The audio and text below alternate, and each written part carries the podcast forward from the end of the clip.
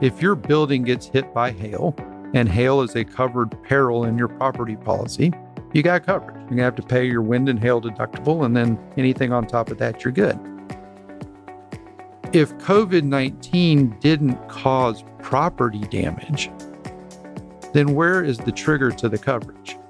And then you got force majeure and a bunch of other, you know, the government made me shut down or whatever. I mean, there, there's other avenues that people are pursuing coverage uh, as well. But, you know, I would say every policy is different and it's uh, it's very much like your your podcast with with James Hill when you're talking about the banking industry and how they've been grappling. Like, just have a conversation with your agent. Right. That's what they're there for. Yep. And and be open and, and communicate and and figure it out together because these are definitely unprecedented times.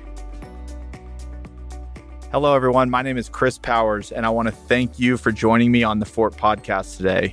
This show is an open ended discussion and journey covering real estate, business, entrepreneurship, and investing.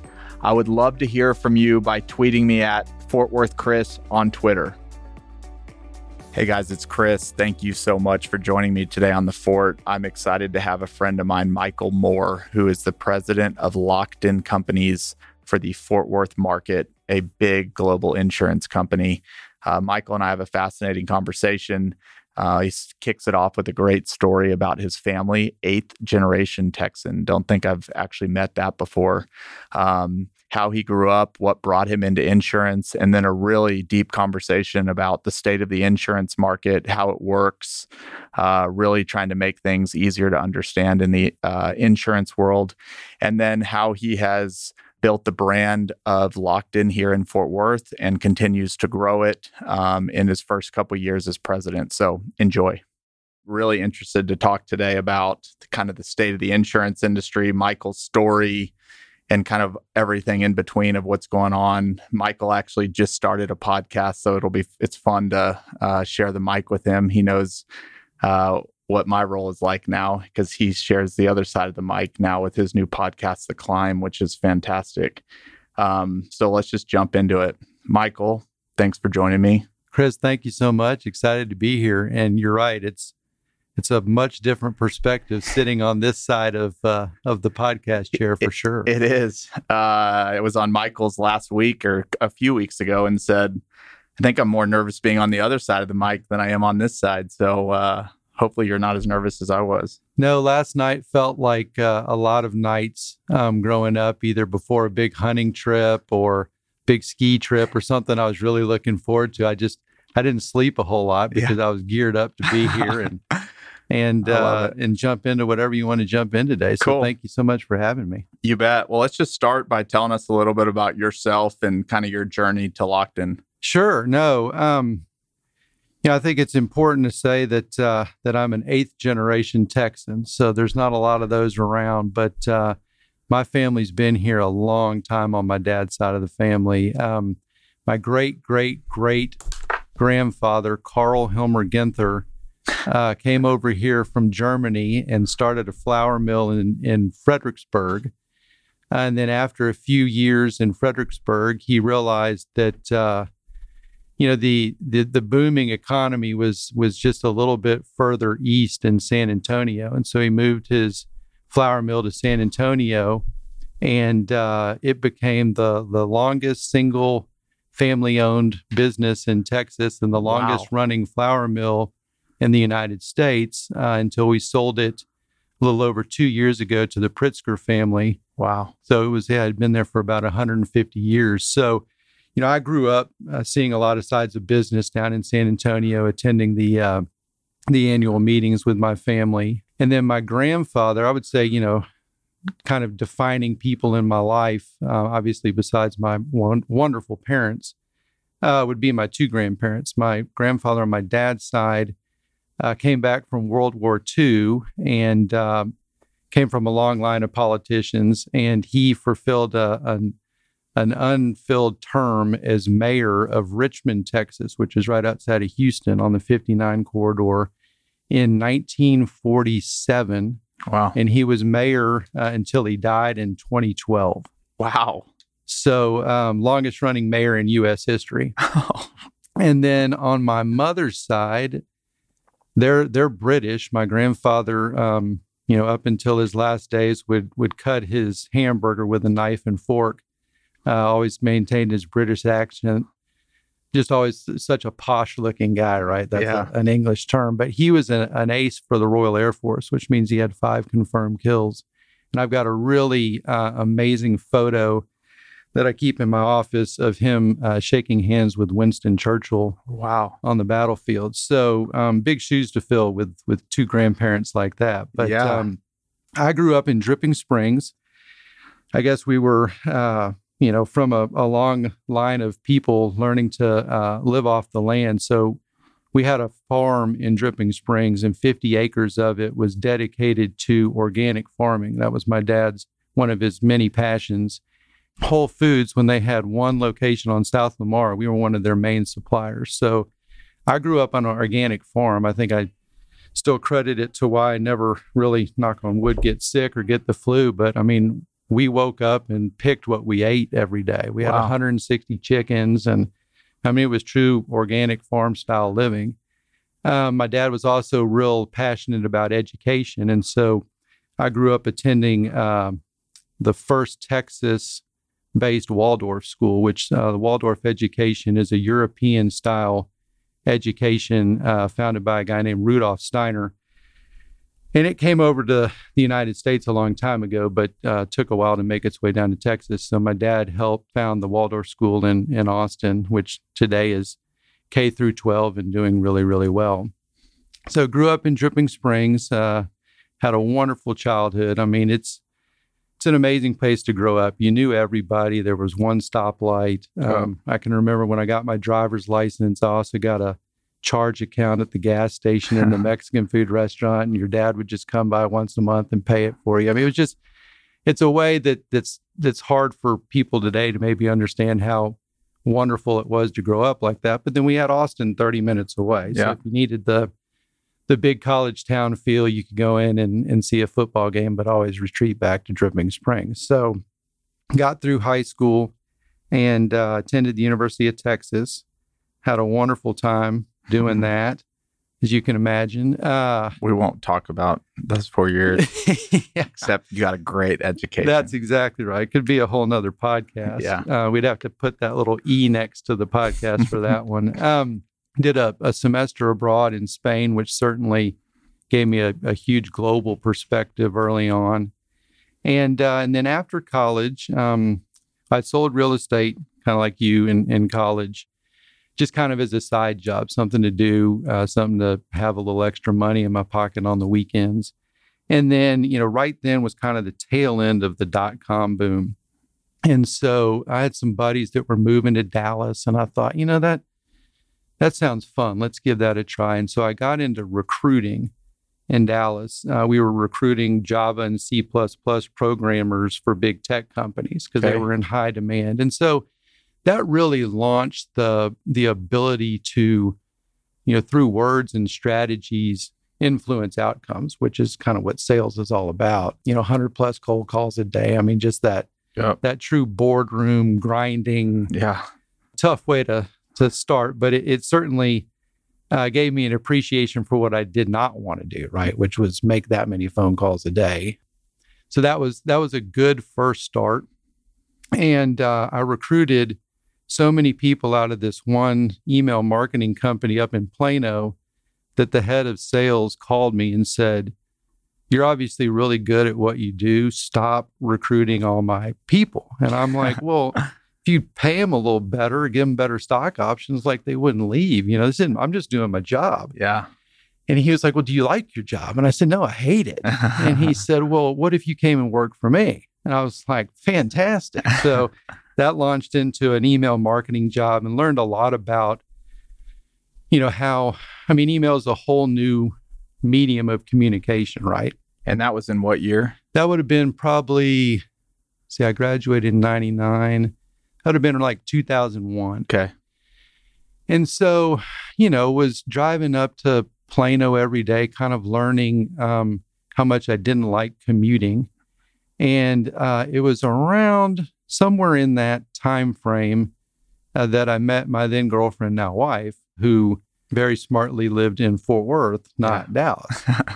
and I started spending a lot of time over here. My my roommate uh, at the time in Dallas was from Fort Worth, and so you know, just weekends turned into longer weekends, and then I'd start coming over here during the week and driving back over there, and I just noticed like this.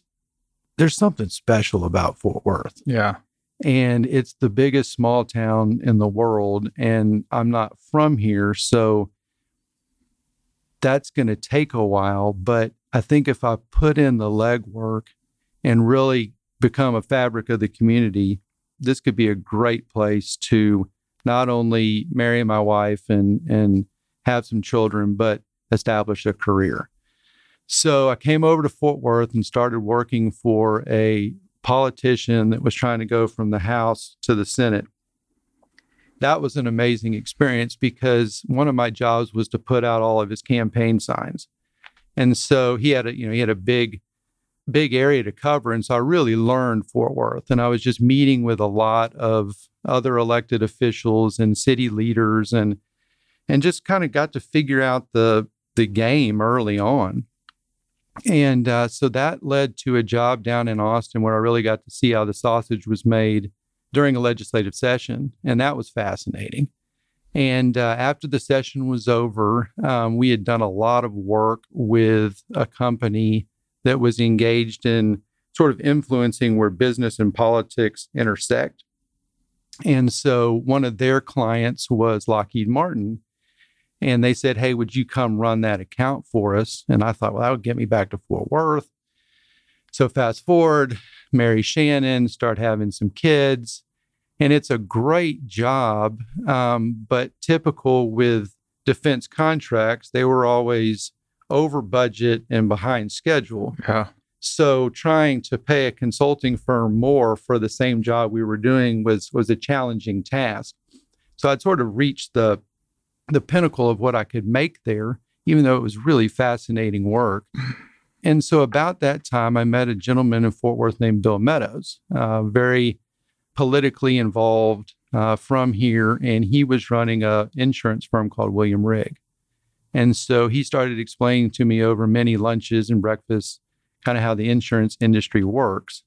And it was just really appealing. It was like there's not a lot of industries out there that you get that dividend built in, that recurring revenue. If if I do a good job and convince you to become a client of mine and my firms, by virtue of how policies work, they renew every year. And so if you renew with me again the next year, then yeah. I get paid again. And that that model just sounded like a, a really good, stable style of living. I knew I was going to have to work really hard to get there, but yeah. um, it was just really appealing. And then it was you know, I thought, well, I mean, nobody likes to talk about insurance. I mean, I couldn't even stand like renewing my auto insurance at the time.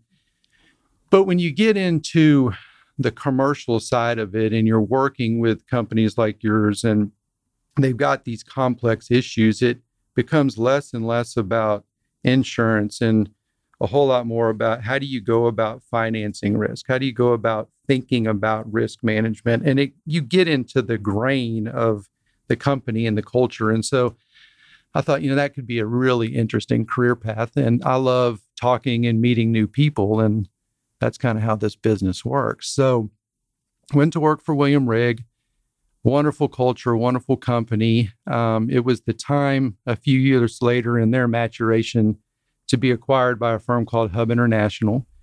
So that occurred, and that created an opportunity for me to go over to a local firm in Fort Worth called Gus Bates and start their property and casualty division. Wonderful family, had an amazing nine plus year career over there getting that division off the ground.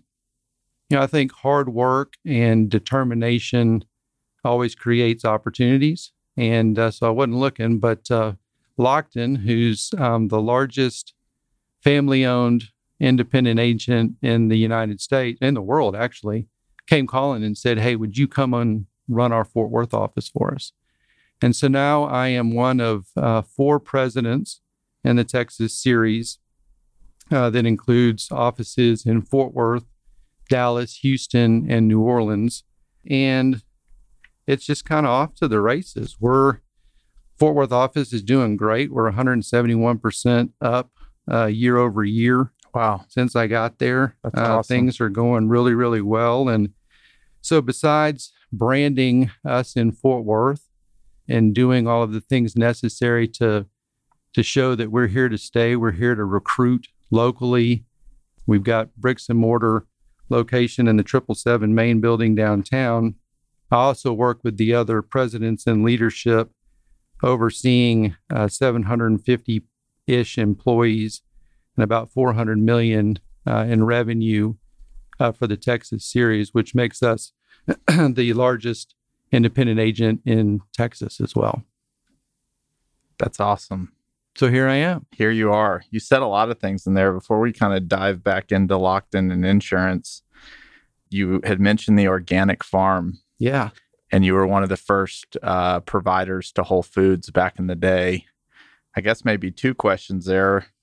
Um, how did your family get into organic farming before? I mean, at that time, organic farming wasn't a thing. Right. And then, like, what was Whole Foods like? Like, when did you see Whole Foods start to become this huge thing that it, it became? Well, I, I do remember my dad telling me, you know, son, um, always pay attention to opportunities because if I had bought stock in Whole Foods back in the 80s, you know, things would be a lot different now. But, you know, I think if you, my dad's an amazing individual. If you look at sort of his interests at the time and you study the Waldorf School and Rudolf Steiner's thinking, farming and that type of education just kind of go hand in hand.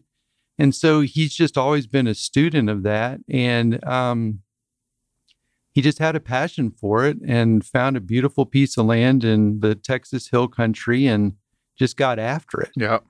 And so, you know, my days were spent, especially on the weekends, we were open to the public. So, you know, we'd, my brother and I would count up how many, you know, ears of corn you picked or uh, potatoes or, you know, buckets full of raspberries or whatever and add it up and charge you a fair amount and, and move on. You know, as far as the relationship with, with Whole Foods, I mean, I was so young, I didn't, I didn't have a whole lot of, of insight into it, except that, you know, we were providing a service to them and they were happy about it. Yeah. And then you mentioned the Waldorf education. What is the difference between a Waldorf education and maybe a traditional American education? Yeah. So I think you could draw the most similarities to like a Montessori school here. Yeah. Um, but you, here's a really different aspect of it. So, like what we consider homeroom, I had the same homeroom teacher, Miss Cook, from first grade all the way through eighth grade. Oh, wow. So I spent eight years. I mean, this lady, like, absolutely had a gigantic influence on my life. Wow. And then the way that you might have, you know, a block of study of something like if if if you were going to dive into Greek mythology, hmm you'd study it for like six weeks. I mean, you went really, really deep into topics. Um, kindergarten through eighth grade, you always took two languages. Uh, mine were always German and Spanish.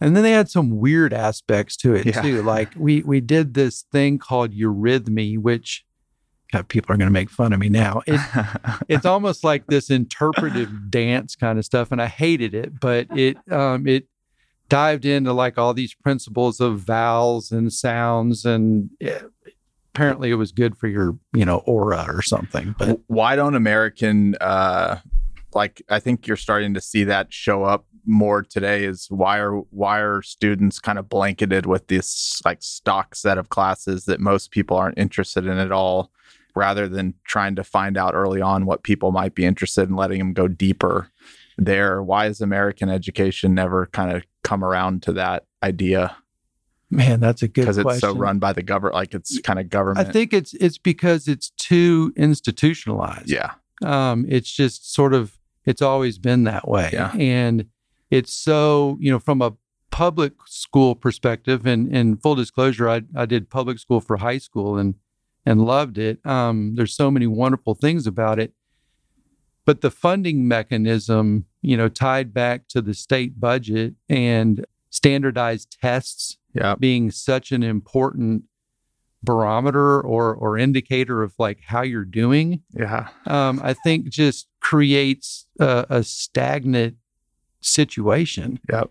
And then we just we don't pay our teachers near enough. Yep. I mean, my my wife was a, a teacher for many, many, many years, and just how hard she worked, and how I mean, it, it wasn't a nine to three job. Yep. And you don't get summers off. I mean, all those things that we think teachers get.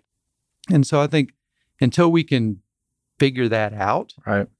uh, it's it's just more of the same. Yeah, it's crazy. My wife was a teacher for five years and they get little to no pay. And then they're also asked to like pay for the students like little, like a pencil gift or they're, they're constantly buying stuff with their salary to give to the kid. I mean, it's by the time she was done buying stuff for her classroom and her salary, it's such a low paying job. It's crazy. Exactly. It's hard to attract, you know, long term, a lot of talented folks to teach our our kids if you can't get paid anything to do it.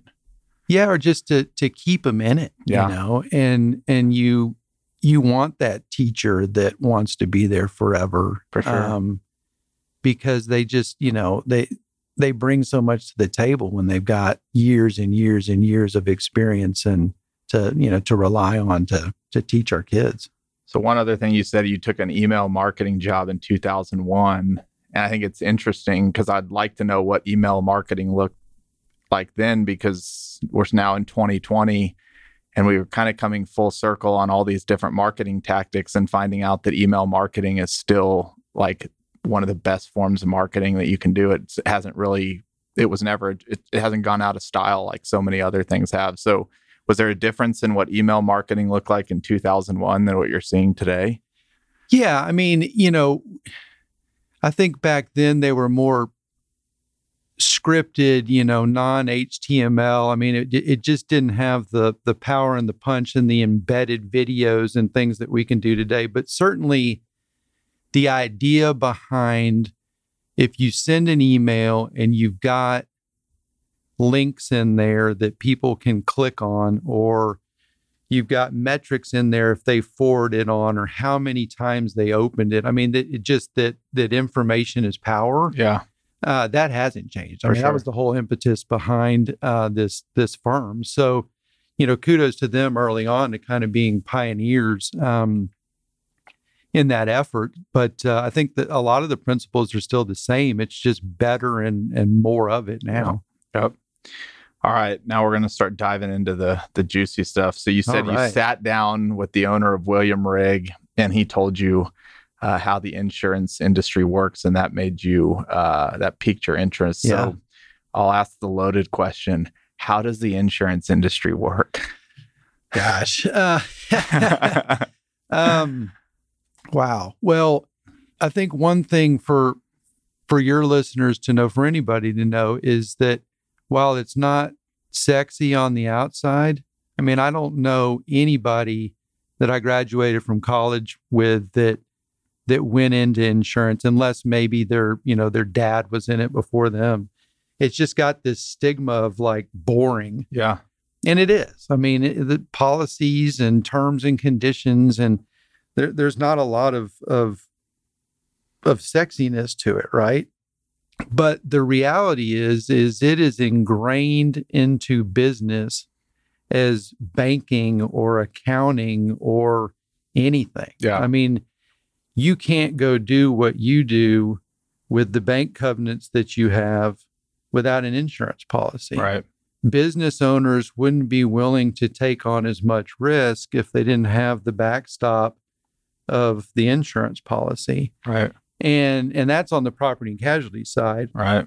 then you got homeowners then you got employee benefits which we could spend hours talking about Yep. um, the issues that we have there but you know it it's just it's a it's a necessary evil if Yep. if that's a, a good way to describe it Yep. that that is required but far too many business owners don't either have the time or the staff or the interest to really understand it and they leave a lot of dollars on the table because of that.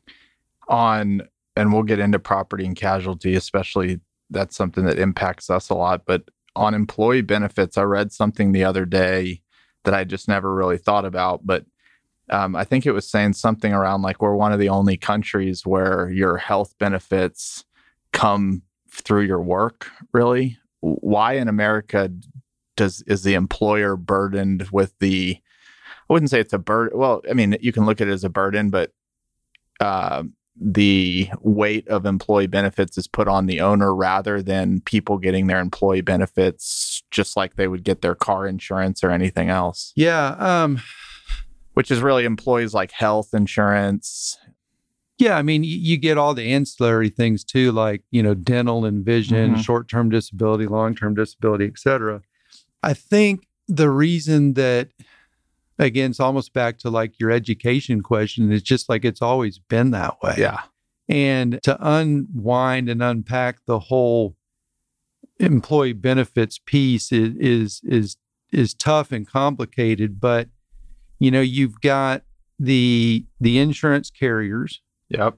you know blue cross blue shield united et cetera um, and then you've got hospitals and then you've got the contracts between the carriers and the hospitals and you've got in network and out of network and it, it just creates uh, a, a huge pool of inefficiencies Yeah.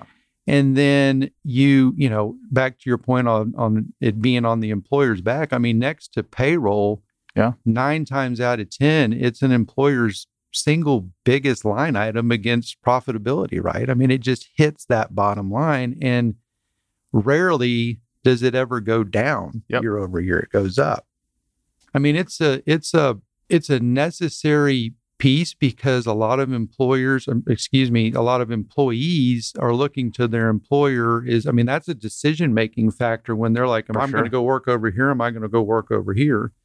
Um, so again it, it's sort of ingrained in the way that that we do things but until we can figure out a better way to fund our whole health insurance system.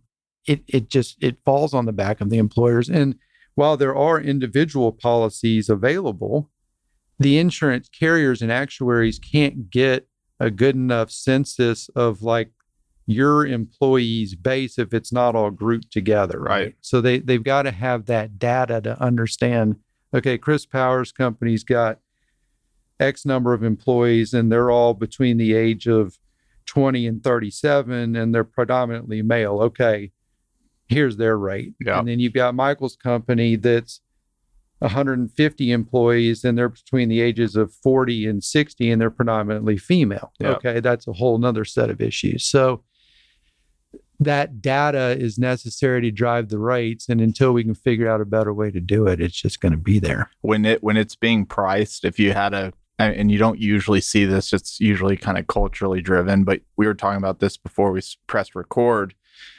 A, a company that's 20 to 37 call it predominantly male uh, might have one rate but then you get into these much bigger companies that might have anywhere from 20 all the way up to 65 and they're getting another rate.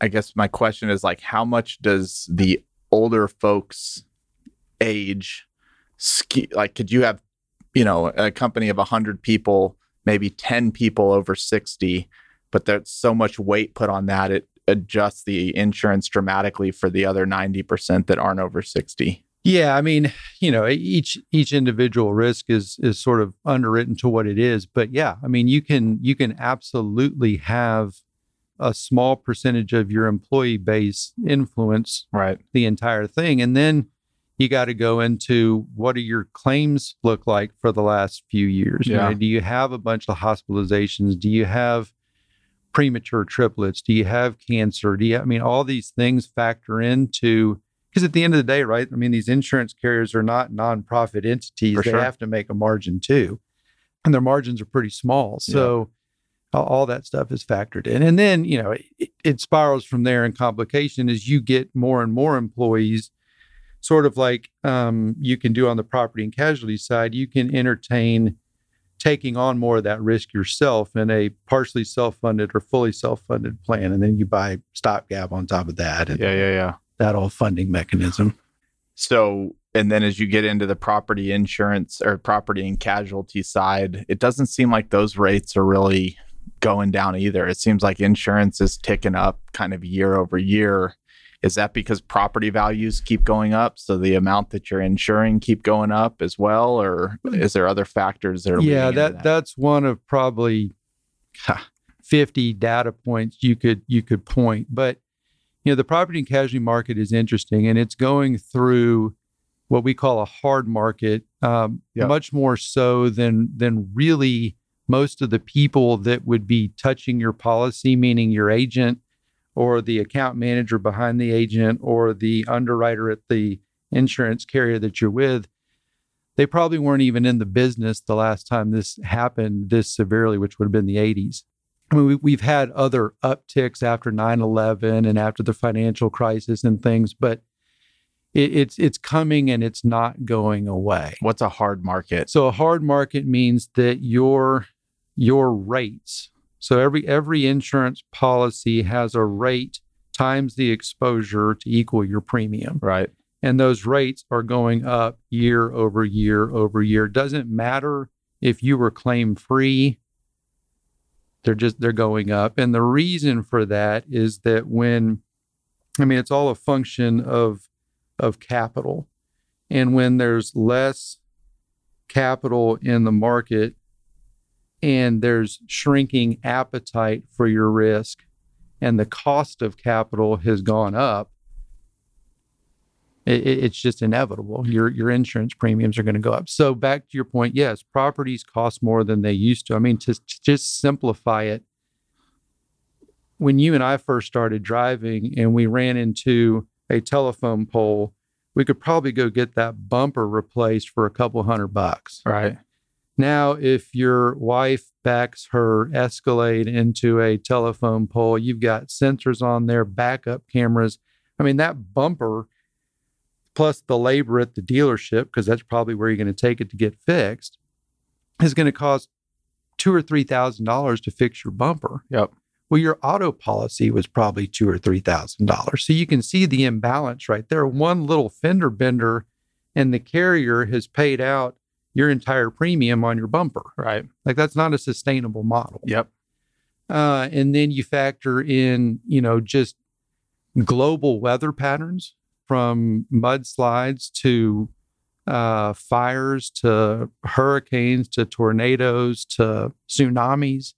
Um, I mean, our weather patterns are just not predictable anymore. And we're getting multi billion dollar hail claims in San Antonio. Like, when did that start happening? Yeah. Um, so we're just as a as a as an industry, we're sort of grappling with, you know, how do we how do we still make insurance affordable? And then the buyer too, right? I mean, when you've had the better part of a decade where I'm showing up and I'm giving you good news, you know, yeah, Chris, you you increased your your real estate platform by a couple million square feet, and I I lowered your insurance premium. Like those days are over for right now. Yeah. Um, but the the the the decision makers got used to you showing up, delivering good news, and so as an industry and and working with our guys, it's like we've got to very early on in the process make sure you're extremely educated around the why Right.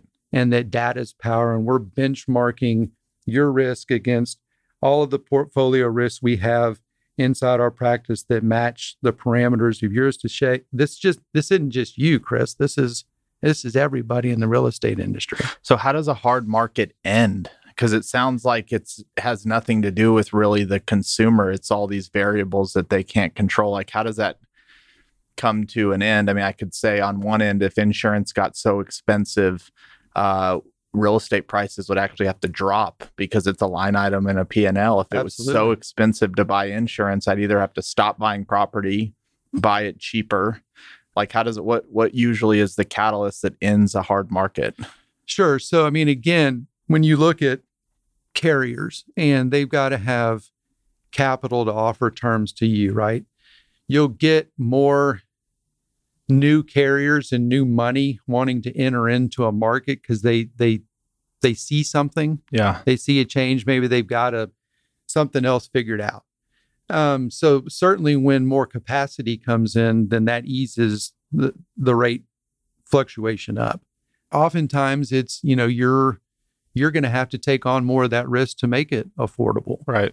uh, or you got you know well capitalized guys like Elon Musk that says I'm going to self insure my D&O premium for my companies because I'm not paying that. Right. So it, it it's a lot of different factors, but it's you know what I would say to the business owner is to make a very educated decision around how you manage that. Right.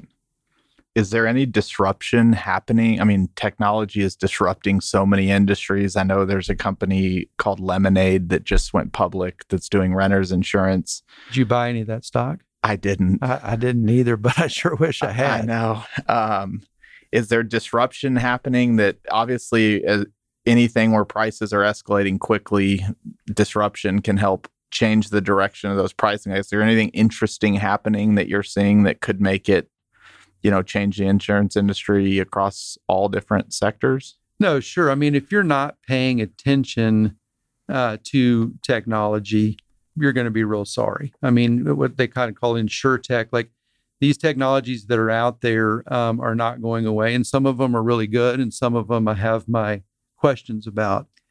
You know, for if you take um, online platforms for like just your auto policy, I mean, I think those are probably really good. There's a lot of people that, understandably so, um, want to make sure that they're getting the lowest premium possible. And so to have an online platform or an app on your phone where you can check that is a great idea. To try to commoditize uh, the the commercial property and casualty insurance market, where it's really incumbent upon me and my team to understand your business and understand your P and L and understand how you think about risk. I don't think technology can replace that.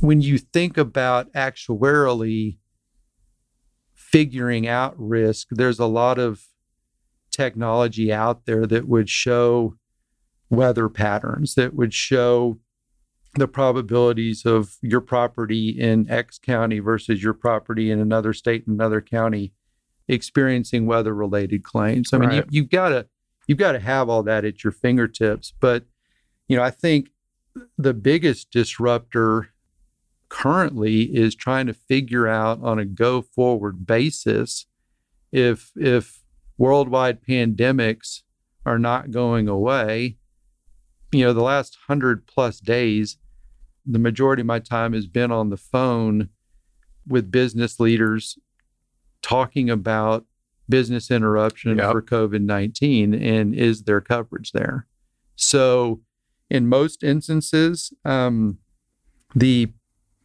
if you put yourself in the shoes of the insurance carrier, right. They're underwriting to known risks and trying to charge a fair premium for them. You go back to the god awful events of 9 11. I mean, no actuary underwrote a property policy or a general liability policy to contemplate planes flying into buildings in New York. Right. So there's been a lot of of of um, advances since then with you know the TRIA Act and things like that. Um, that's what's going on right now in regards to COVID nineteen. Uh, you kind of got three different buckets of the way your property policy is written. Either it's very black and white that any type of of disease or pandemic or anything like that is absolutely not covered. Then you've got a lot of gray area, which is where the attorneys are starting to have a lot of fun. And then you've got uh, instances like, and this this was born out of of SARS and Zika, and and previous to that too. You look at at Wimbledon. Okay, they bought a pandemic policy in the event they had to cancel Wimbledon. I think they bought that policy at approximately $2 million a year for 15 years. They paid 30 million bucks in the event, and they got a check uh, for 141 million dollars. Wow. So it's been around, Yeah. but the average buyer isn't concerned about that or thinking about that. It didn't truly understand the economic impact of having to shut down because of this. So I think a lot like for being a business leader, their most policies it seems like that black and white's pretty obvious in their policy. It's a hard no, you're not covered. Then you mentioned this kind of gray area.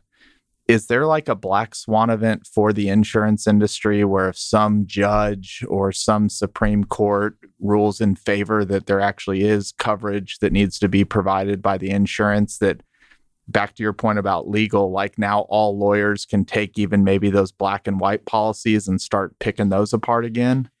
Yeah, I mean that's that's definitely a concern, and um, you know through through our governmental relations division inside our company and and people that we we work with, we're monitoring that very closely because it's it's really on a, a state by state basis of bills that are being proposed that would say, you know, regardless of the language in the policy, Mr. Insurance Carrier, you're on the hook for this business interruption if something like that happened uh, across the board, I, we, we, I mean, there's there's studies that are already out Yeah. on the amount of business interruption claims that are known to date, and the amount of surplus that the insurance carriers have on the side to just pay out the claims for the policies that they have.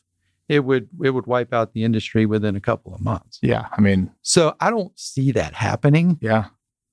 you know, I think fair is fair, and and certainly with our clients, you know, the only way to determine coverage is to turn in a claim.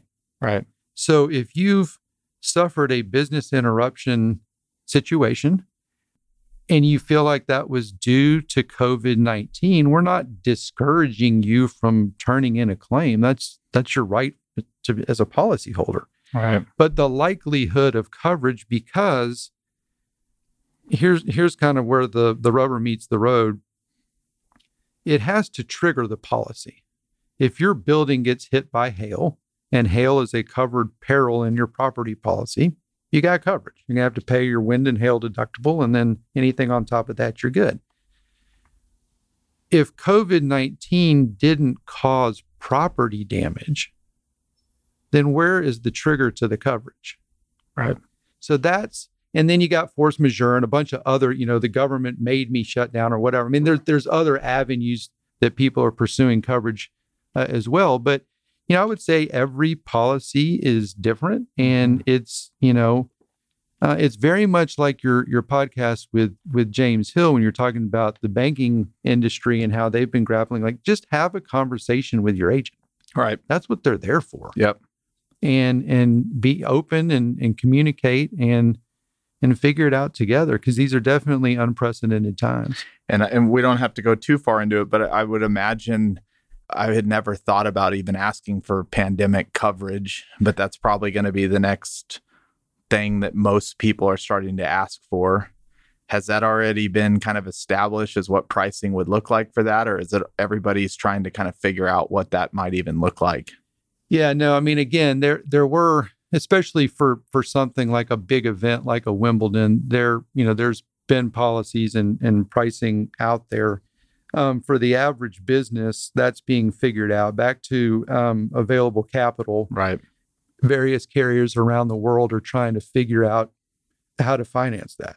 And is that is that financially gonna work not Yeah. only for them but for the the policyholder?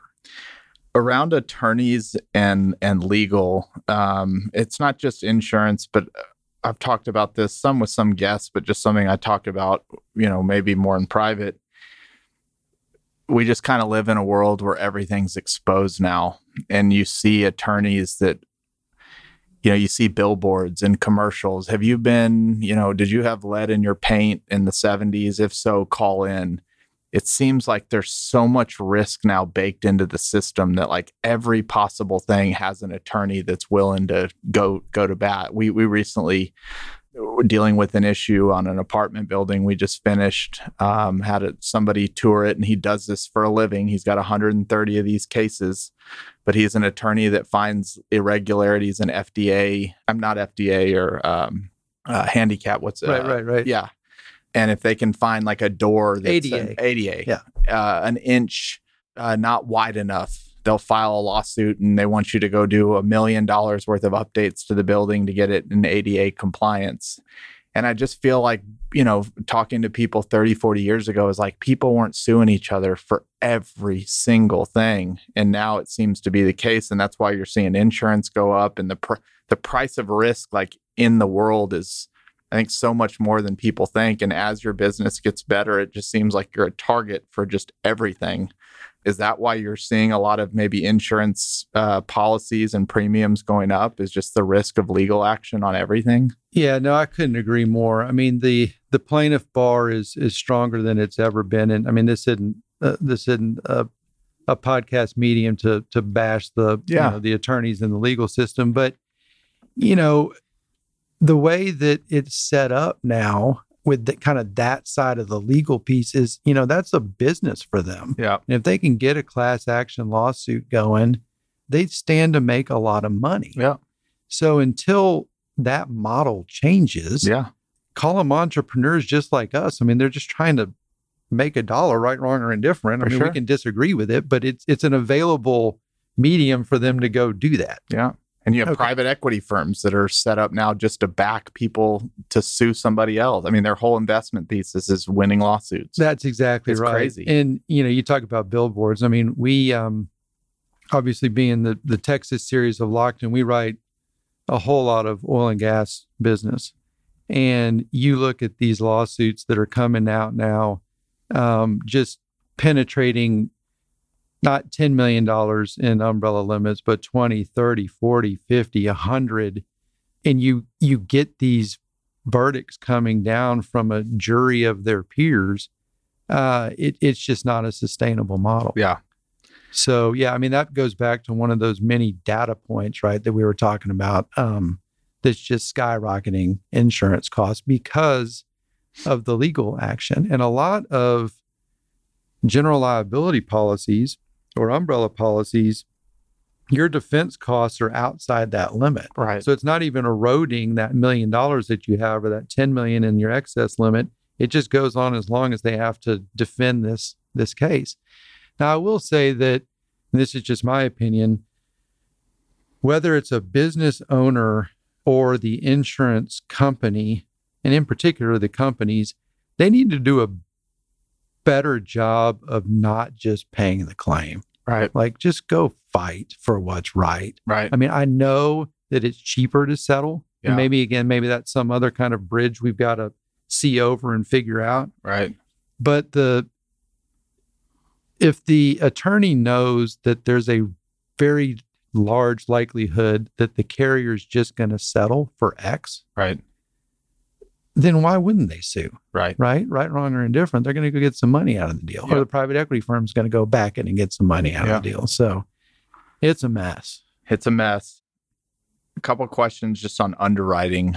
You always hear when you're getting your policy, okay, we're going to go talk to the underwriters. Are the underwriters just filled with these quants and data scientists that are just constantly running numbers on risk? And like, what does an underwriter's shop look like?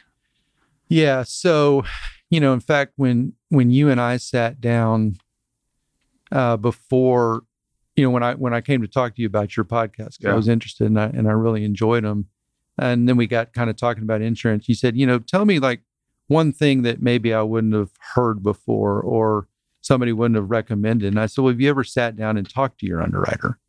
And you kind of looked at me like, wait, you can you can do that? Yeah.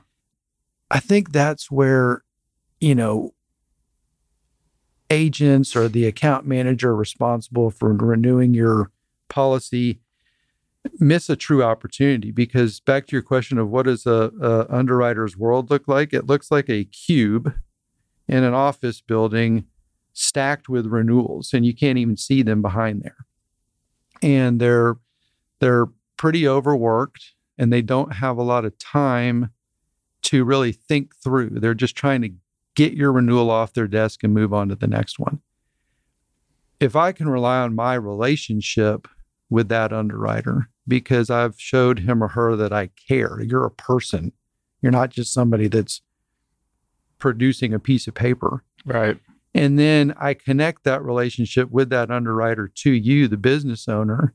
And now they've come out and they've seen why you're different. They've seen the way that you think. They see the way that you take those extra steps to mitigate risk. Well, they're going to do a better job for you. So, back to that ties into the question of like technology, you still can't take out the human aspect of this Right. and the give a shit factor, right? Right. I mean, if if they give a shit Yeah. because we've all connected a relationship now, they're going to work a little harder for you. So you would just ask, "Hey, um, can I meet my underwriter?" Yeah. And they and they have to introduce you to him. Well, they don't. I mean, again, I think that goes back to the relationship that your agent has with the carrier, Right. but that's the way it should work. And why? Um, and I might botch this question, but I can't go to Lockton and have you, uh, if I have a building, say I need you to price what my policy is, and then go to uh, some other firm and say I want you to price it. Once you've sent it to an underwriter or a carrier, once they've priced it, company B can't go to that same underwriter and carrier and get it priced. There's like a you're you're kind of red flagged, right? Yeah, so you're you're definitely hitting on a um, a nuance that that causes a lot of confusion and, and frustration on the commercial property and casualty side of things. So, if Fort Capital is going to take their portfolio of real estate holdings to market, Yeah. and you're going to go look at 5, 10, 12, however many different carriers Right. if your current agent takes the takes that risk to those carriers and gets a full submission in there, then you're right. No other no other agent can go to that same carrier and get a quote. That's just the way it's been set up. That's the way it's worked for however many hundreds of years. Yep. And so, you know, in a business owner's mind, you're like, well, wait a minute, that's not fair. You know, I want the best deal. Yeah. Well, again, it goes back to analytics, trust, relationships. If I'm showing you year over year over year that I'm doing that for you, that should ease a lot of your mind. Now, maybe a claim goes wrong. Maybe we agree to disagree on something throughout the servicing of your account. There are much better ways to manage that renewal process than saying, well, I'm just going to go get four or five agents and let them all beat each other up in the market. If an underwriter, again, back to their world, is sitting at their desk and they get the same submission from five different agents, they know nobody controls that relationship. Again, back to how hard are they going to work to produce the best possible result for you? Right. It goes back to relationships. Okay, one one more question then. On you mentioned like hailstorms in San Antonio. Right.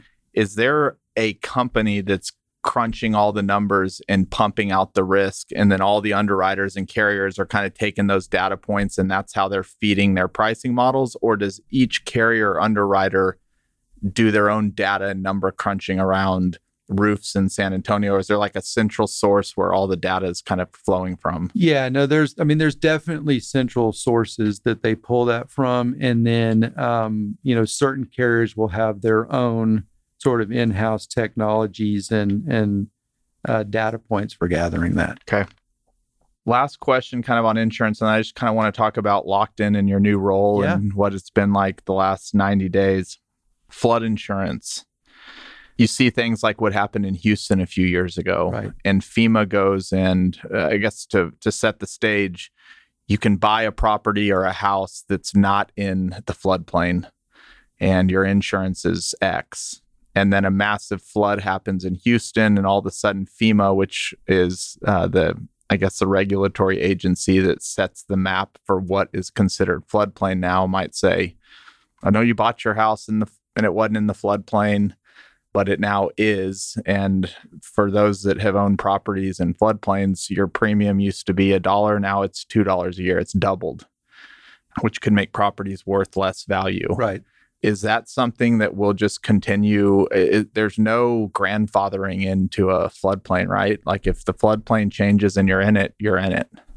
Yeah, that's I haven't gone back and, and studied, you know, sort of floodplain rules in a while, but I think you're exactly right. And then, you know, when you get the the government backed flood policies, I mean, that's that's just sort of is what it is. Yet, you know, you you can go buy it direct or you can buy it through an agent, but um, the pricing kind of is. It, you know, it, it just goes back to a lot of the theme of this conversation that just insurance is just involved in everything Yep. now. It is. And it, you know, would you be able to borrow the money from the bank to buy that house, whether it's in the floodplain or not, without an insurance policy? Yeah. You know, can it, whether it's a two hundred thousand dollar home or a two million dollar home, you know, people are typically financing that somehow Yeah.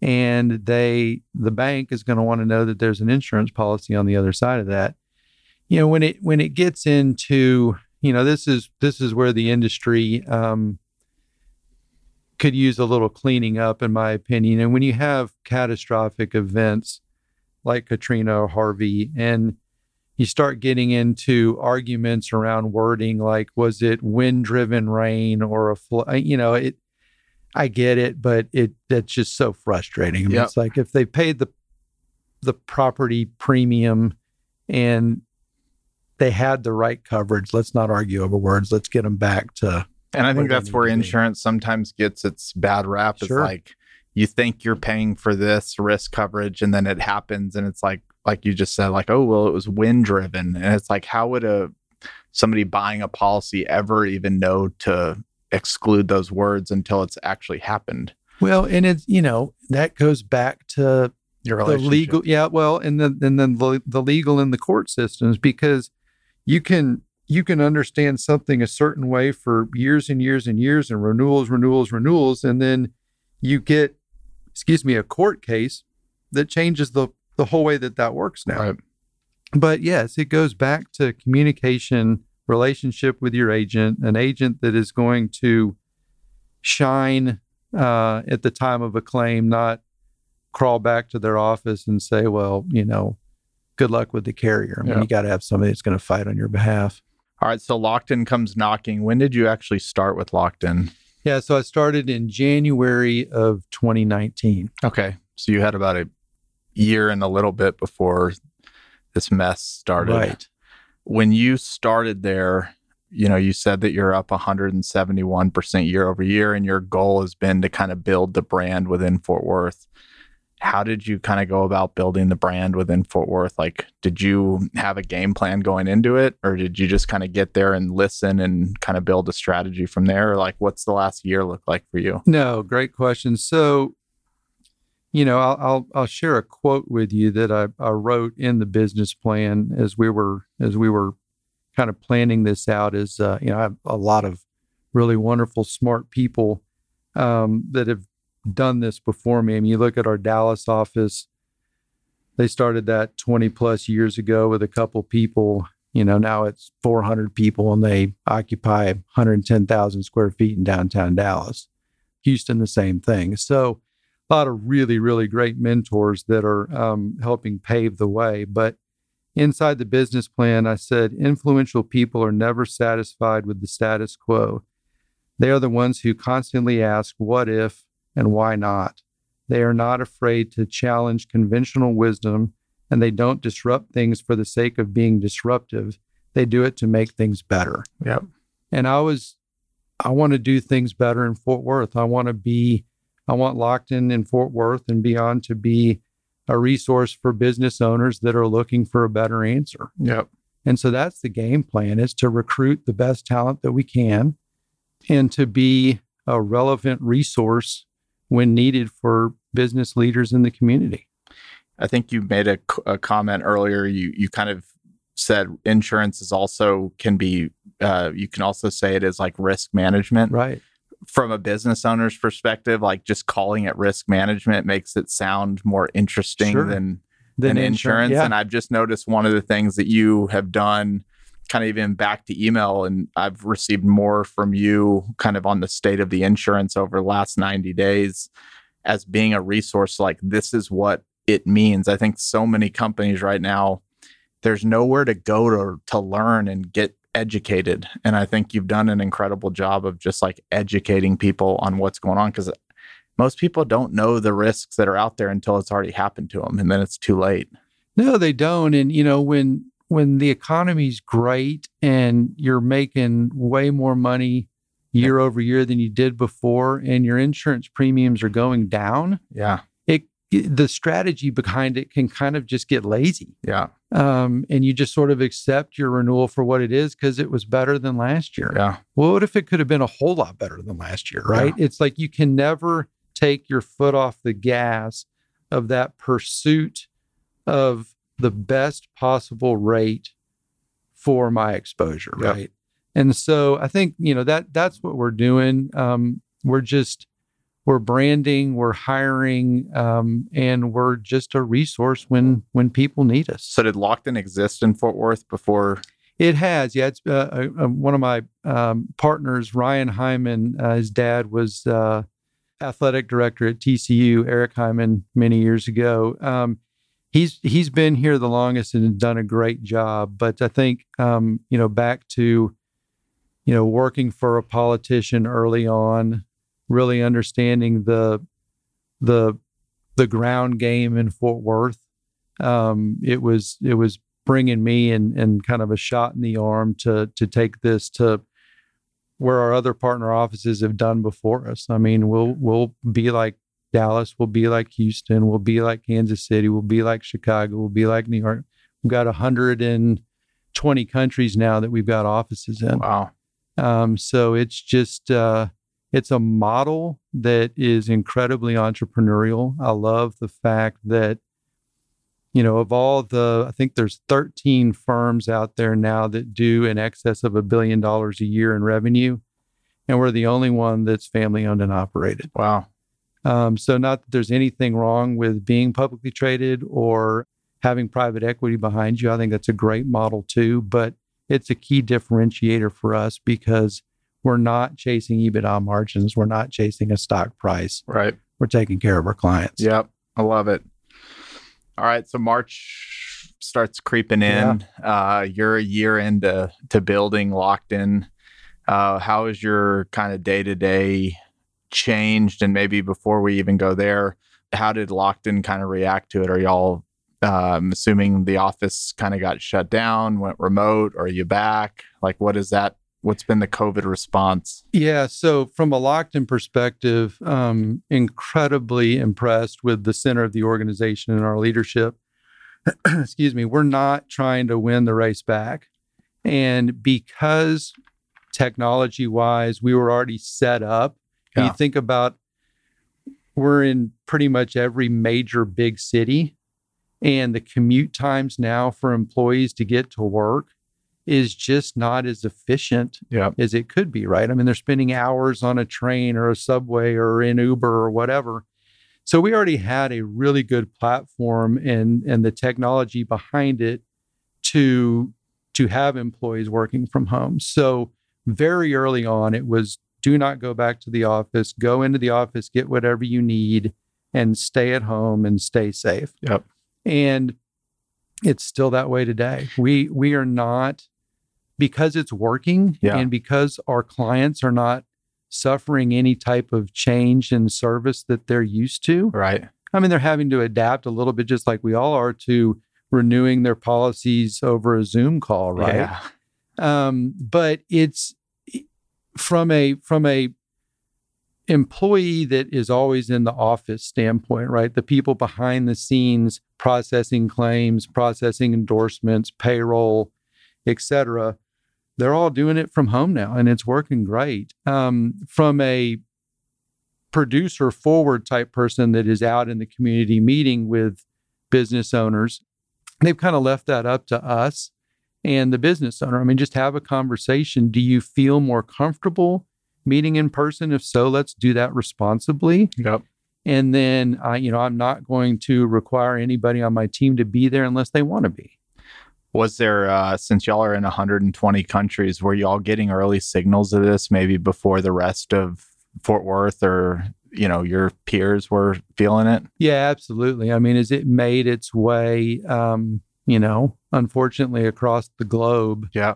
um, we were constantly on the phone with offices that had experienced it before us to try to not repeat any mistakes that may have been made along the way. Yeah, yeah. Yeah. What is the rest of the year as a leader, not just within insurance, but just a leader of a company? Like you kind of mentioned, we're not on a rush to get back, or we've settled into a new normal. Do you foresee being back into the office by the end of the year? Is it hard to see what next week's going to bring? Like how that's got to be challenging for you, uh, just to kind of project. Yeah, and and you know, cert- I'm not. I, I do want to say I'm not saying that our model is right for everybody. That's Right. just what's right for us. I mean, there's certainly businesses that can't do that, Yeah. and and we totally understand that. And you know, if we're advising them, we're we're advising around how to make sure that happens because there are businesses that that flat out can't survive working from home, Right. right?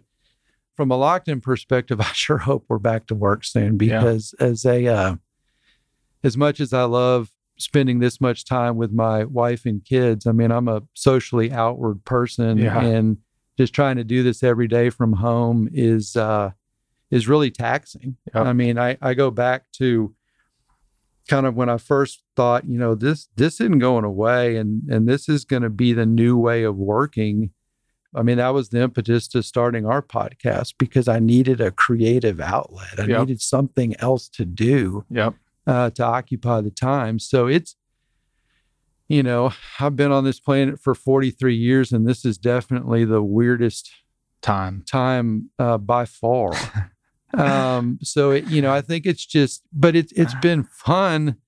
Fun's probably not there. It's been interesting because I've also just turned into it, and I Yeah. spend so much time talking to smart people like yourself, just getting this not only Fort Worth, not only Texas, not only US, but just global perspective on what this means. Maybe my last question before my question about you starting your podcast and then we'll we'll we'll wrap it up is you're in a unique position that you're the president of the Fort Worth market. You share the the state with four other people, but then you share the country with lots of market leaders. Is there something that maybe Texas is doing, I don't even want to say better, but gives you hope in what's going to happen in Texas versus the challenges that maybe people are facing if they're the market leader of LA or New York City or some of these cities that seem to be uh, maybe hit harder than we're being hit. I don't know if I asked that the right way. No, I think I see what you're what you're getting at. I mean, it's certainly um, you know, I've spent a lot of time talking to our guys in in Chicago and New York and LA and Phoenix and Florida and you know, especially in in like New York and California, I mean, whether it's just getting out of the state altogether or just buying a house sight unseen just to get out of the city, I mean, that's occurring right now. Yeah. What what does that really mean and what is it going to look like? You know, I think from the state of Texas, I mean, we're just blessed with such an amazing economy Yeah. and such a a amazing platform to do business. Um, I couldn't be more bullish on North Texas and the opportunities to uh, to not only grow Lockton, but just to to invest and Yeah. and to to give back and to to just watch where this metroplex is going because um, it isn't slowing down. I agree. I, I talked to some friends in Colorado. They said that May and June, like all the inventory in Colorado has been sold, and it's uh, people coming from all over the country. But like you said, kind of sight unseen, they're buying houses. There's like no inventory if Right. you look at Colorado right now, and you're seeing that in Texas. I mean, single family. I think D.R. Horton started 3,300 new homes in the oh last few weeks Wow. yeah, it's going to be interesting to see. All right, I'll wrap it up on um, the climb, which is it's been just really impressive to watch from afar. Uh, you get it started.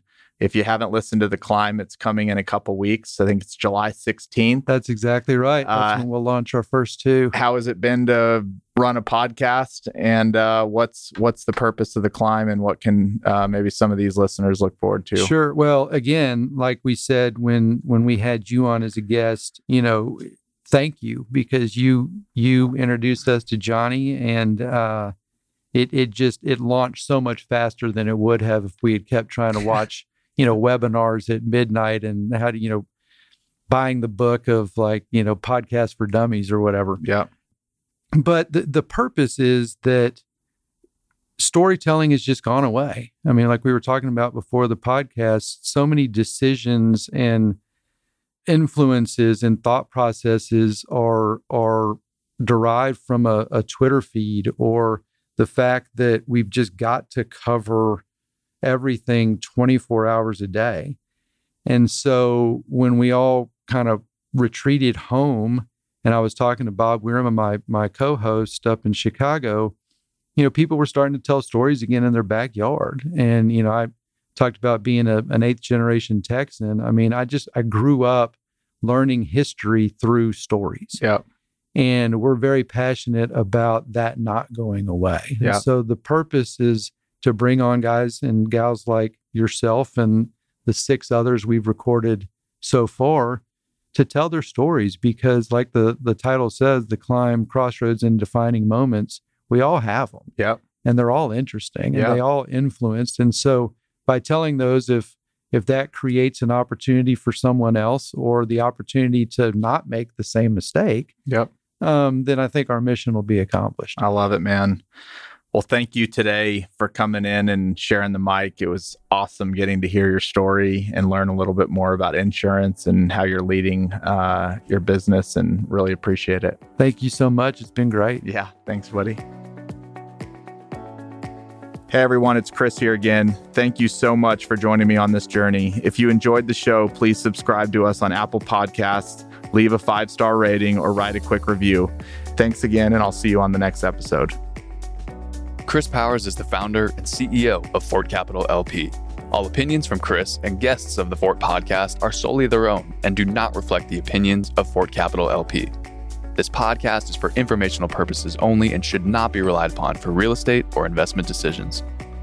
The Fort with Chris Powers is produced by Straight Up Podcasts.